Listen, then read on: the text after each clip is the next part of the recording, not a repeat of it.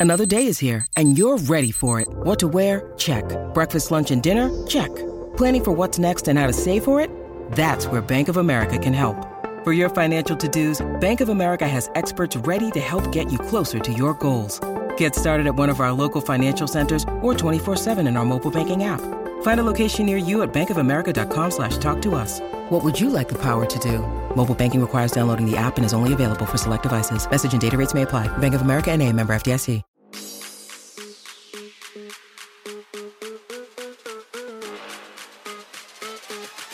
Welcome to another episode of Bucks in Six, a Milwaukee Bucks podcast brought to you by Fans First Sports Network. My name is Steven Dorff, and alongside me, as always, is my co host Hershey Winkleman. Check us out on social media. We're on Instagram and Twitter at Bucks in Six FFSN. And then you can find this and all of our other podcasts on either Apple or Spotify. So be sure to check those out. Uh, Hirsch, we got another back to back as we head into All Star break or get ready to head into All Star break with one game remaining. But uh, polar opposite games, you could say. Uh, we looked phenomenal against the reigning champs, the Denver Nuggets, and then tonight we just couldn't buy a bucket, couldn't stop the Heat. Really, just couldn't get anything to go our way tonight. Um, but yeah, let's just go back to this Nuggets game real quick. Um, really, really good to see the team play this well against you know the reigning champion, the team that I guess right now you could say is the best in the NBA, or if not a top three team. Uh, it's just exciting to see that right now, especially, you know, after a lot of the, uh, you know, questions and concerns going on through the season, firing your coach, uh, you know, making a trade during the deadline. Just good to see that, Hirsch. Yeah, definitely. I mean, it was a great game all around from us. Uh, definitely an, an interesting back to back scenario here because uh, going into it, both of us predicted that we would probably split the series, uh, lose that first one, and win the the Heat game. But like you mentioned, another polar opposite. We both got that wrong. Uh, we did split it, but we won the uh, Nuggets game, which, like, like you mentioned, I thought it was a great game from us. Giannis had an absolutely monstrous game. Uh, basically, was the only player uh, on our team that had like a crazy night. Uh, he had 36 and 18. And Steve, I think the the the big thing here was the Bucks defensive um, strategy. I think, you know, they tried to do something against Jokic that a lot of teams try to do. Um, and you know, there have been some stats that are swirling around that you know when Jokic is turned into a scorer and when he scores a certain amount of points, um, you know, the Nuggets are not as successful. He's a way better player when he's you know kind of feeding everybody else, moving the ball around, uh, being that you know center of the offense. And you know, the other night he he was just kind of being their main scorer. He put up 29 points, and it seemed like uh, Doc Rivers' defensive strategy ended up working. Steve. Yeah, absolutely. I mean, you know, we we did a great job stopping or containing Michael Porter and then really just shutting down Jamal Murray altogether.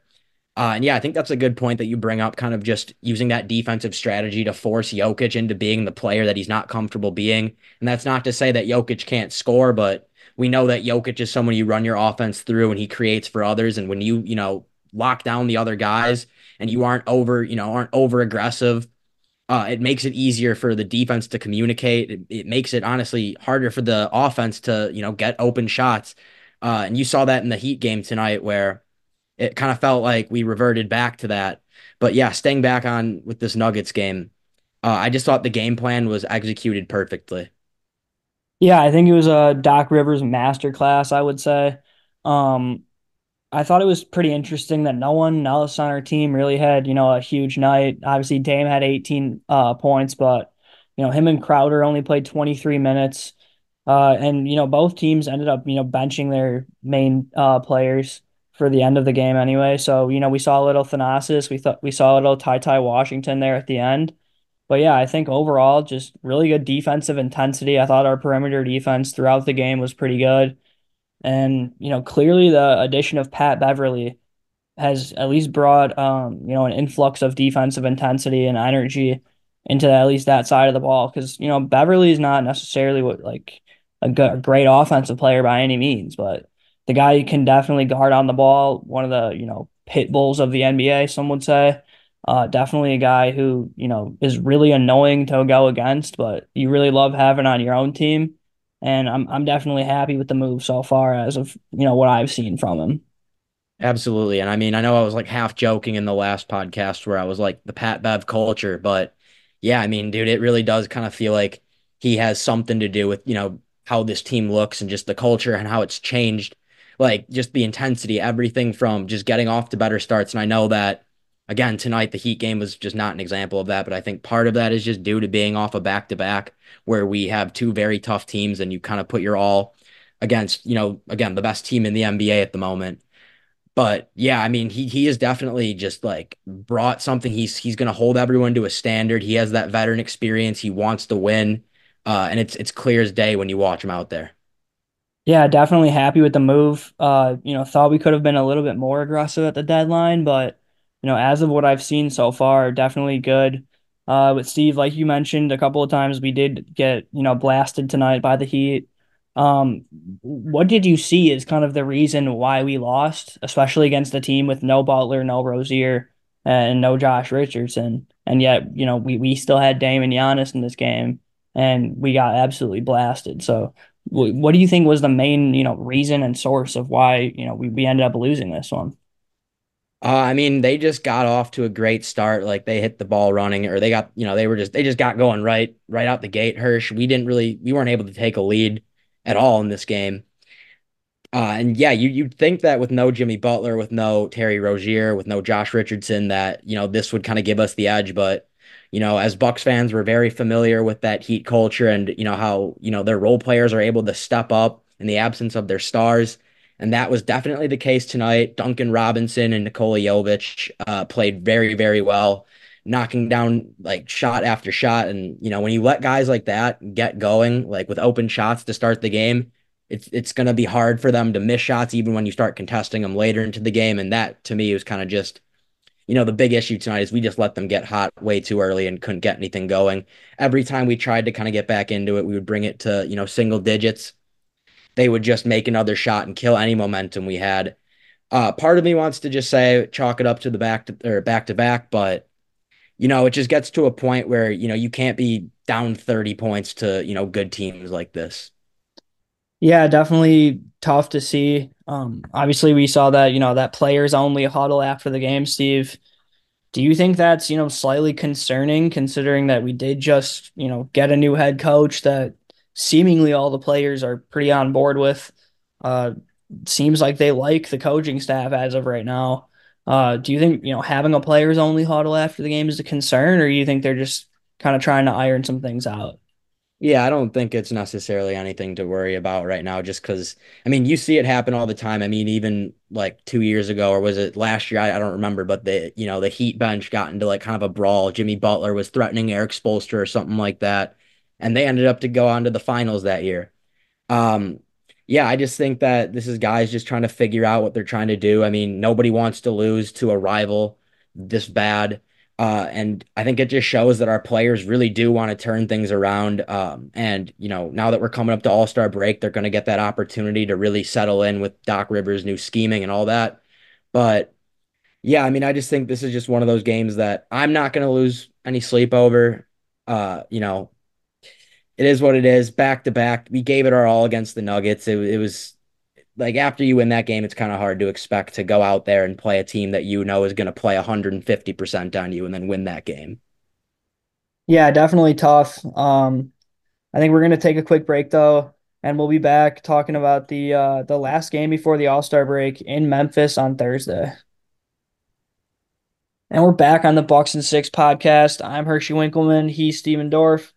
Uh, we're gonna just real quick break down this uh, upcoming game in Memphis on Thursday. Uh, it'll be the Bucks' last game before the uh, All Star break, which you know should be interesting. Obviously, we have Damian uh, Lillard and Giannis in the uh, in the All Star game itself, but we also have Dame and Malik Beasley in the three point contest. So, gonna love to see our Bucks, you know, do well over the All Star break weekend, but yeah, Steve, this game coming up on Thursday, definitely a winnable game for us. Uh, you know, this this Grizzlies team is, you know, in shambles at the moment. Obviously, no Ja. Uh, he was suspended earlier in the year and then not then got hurt like a week or so after coming back. So he's done for the year. Uh, Bane's out, uh, Desmond Bane, Marcus Smart, and Brandon Clarke. Uh, they also did just obviously, you know, they traded Steven Adams off their roster who wasn't playing, and then they waived Victor Oladipo. So, Yeah, they've had some pretty interesting lineups, I would say, over the past couple of days. A lot of Vince Williams, a lot of GG Jackson. Uh, we're seeing some Jacob Gilyard in there as well. Uh, but this team, I mean, they're still led by Jaren. Obviously, we all know what Jaren Jackson Jr. can do. The guy's prolific on the defensive end, can put up, you know, big scoring outputs on the offensive end, Steve. But I, I just don't see a way that this Grizzlies team can can beat us. And I think if if it's even close, I think you know there there there might be some things to to worry about here because this Grizzlies team is really not great at this at the moment. Yeah, and I think another thing that kind of goes in our favor is they're coming off a back to back, just like we were tonight. Uh, they're playing the Rockets, another really gritty team that plays good defense. They're going to make it really hard on the Grizzlies.